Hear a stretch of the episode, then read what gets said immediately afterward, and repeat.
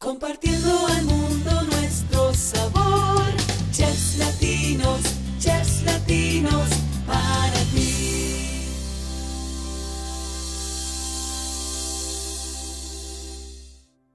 Hola, feliz jueves, bienvenidos a nuestro podcast. Soy Karina Guzmán. Bueno, y como cada semana tenemos una historia de un chef latino, de un chef latino, y hoy nos vamos a Toluca, Estado de México. Allí encontramos a Alberto del Castillo, quien tiene la especialidad de chocolatería. Mmm, yummy. Bueno, tendremos que sacarle algunos consejos prácticos.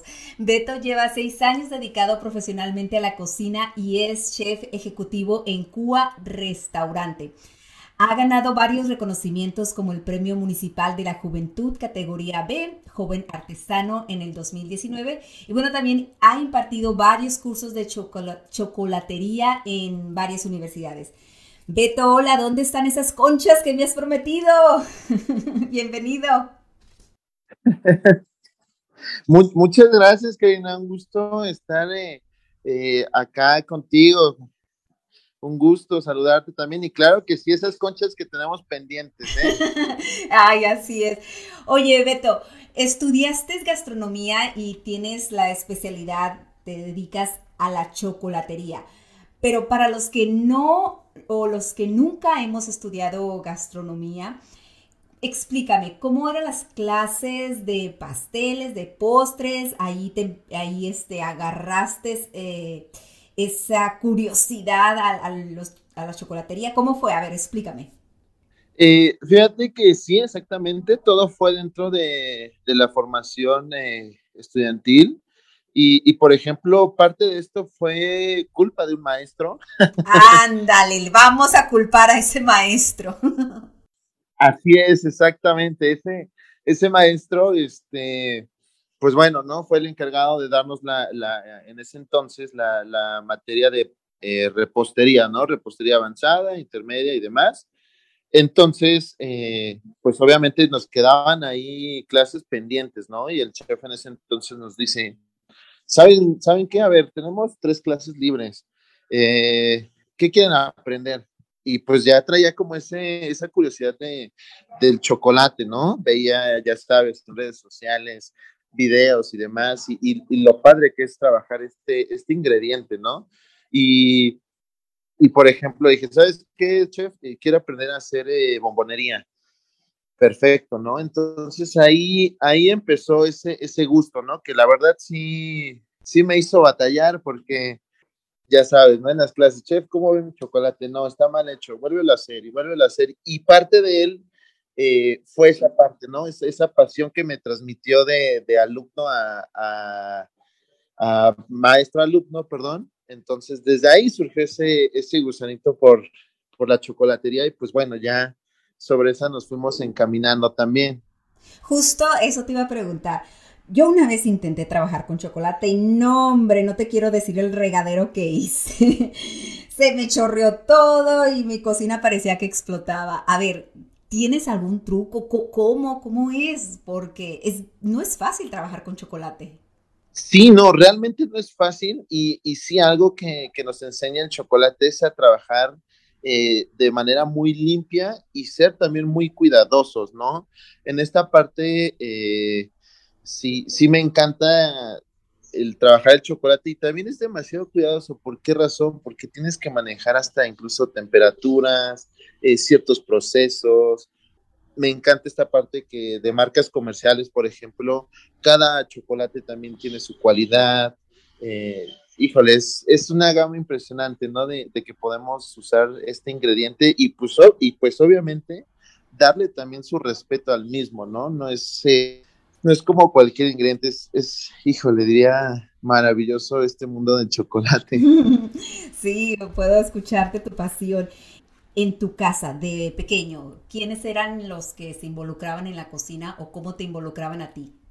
Híjole, creo que, que como todo, eh, cocinero, chef y demás, creo que eh, las abuelas son las que marcan este, este emblema, creo que, que para todos, ¿no? Desde cenas familiares, cenas de fin de año y, por ejemplo, en este caso, pues bueno, mis abuelas y, mis padres, ¿no? En este caso que, que, que estuvimos o fueron la influencia de, de que yo estuviera en este mundo tan rico de la gastronomía. ¿Y cómo era en casa? Eh, tus abuelas que cocinaban, ¿cómo, eran esos eh, en la cocina? Entonces, ¿tú te acercabas o te decían, vente y ayúdame?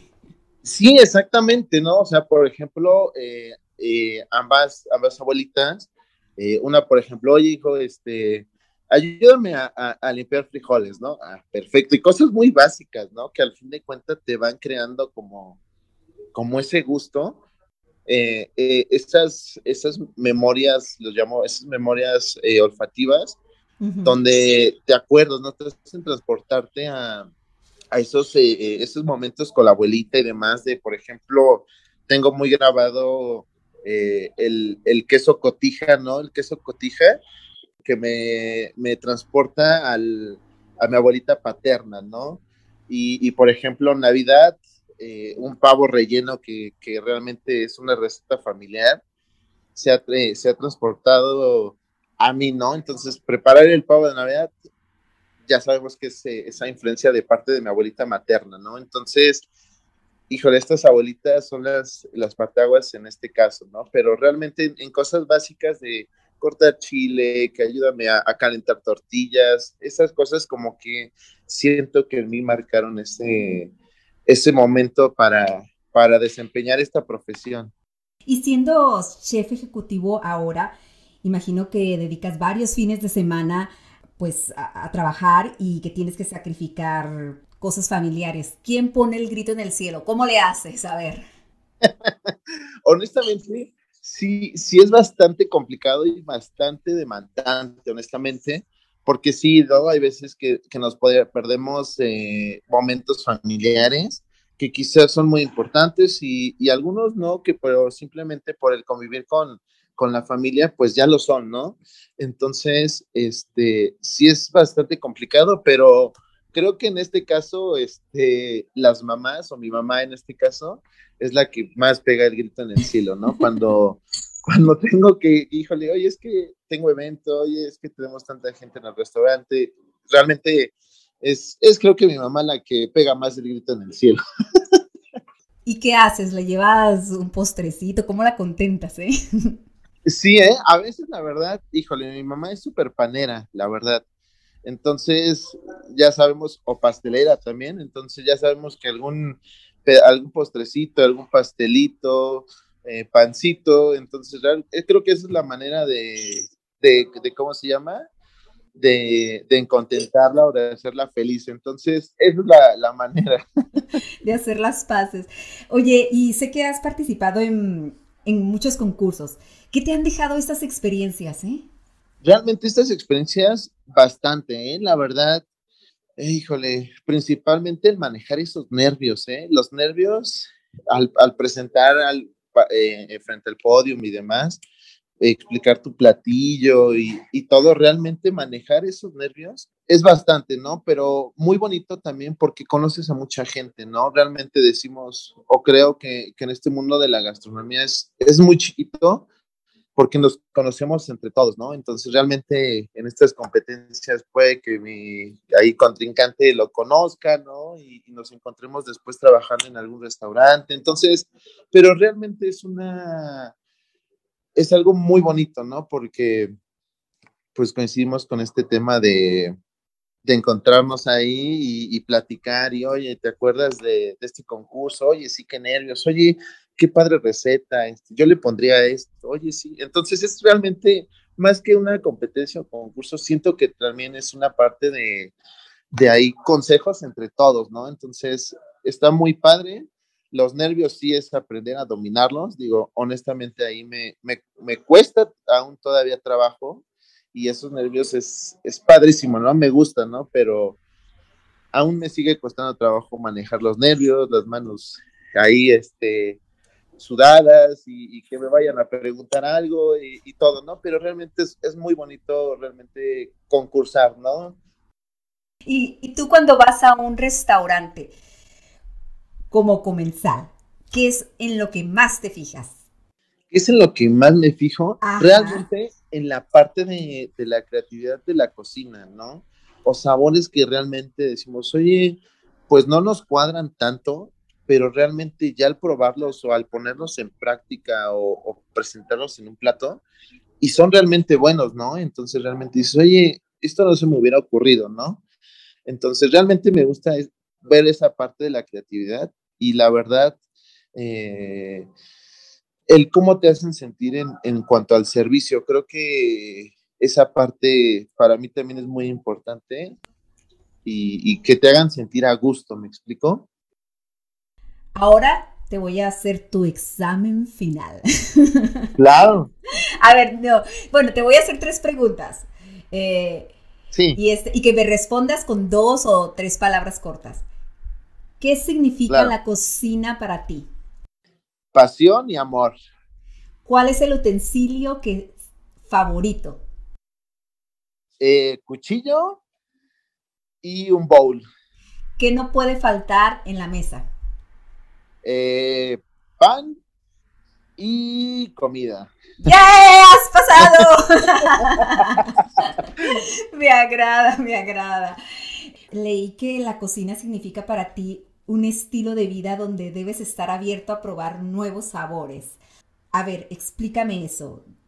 Sí, realmente, eh, como te platicaba anteriormente, Karina, esta parte de crear nuevos sabores es realmente padrísimo, ¿no? Realmente que, a pesar de que nosotros lo probemos, también que las demás clientes o amigos o, gente del medio se atreva a probarlo, ¿no? Por ejemplo, y uno de, estos casos es el, el, tocino con chocolate, ¿no? Que se tiene ahí en la, en la chocolatería y, y, y, por ejemplo, te quedas así como de tocino y chocolate, ¿no? Realmente, pues como que a muchos no les puede gustar, y a muchos sí, pero realmente es un sabor bastante, bastante rico, ¿no? O por ejemplo, nos pasa mucho aquí en el restaurante, ¿no?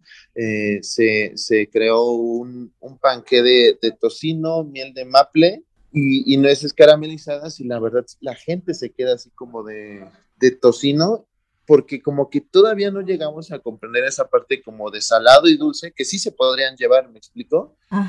Y mucha gente sí como que dice, ah, no lo quiero probar, y, yo, y mucha gente sí lo, lo prueba, y, actualmente pues les encanta ese panque de tocino que tenemos acá en el restaurante, ¿no?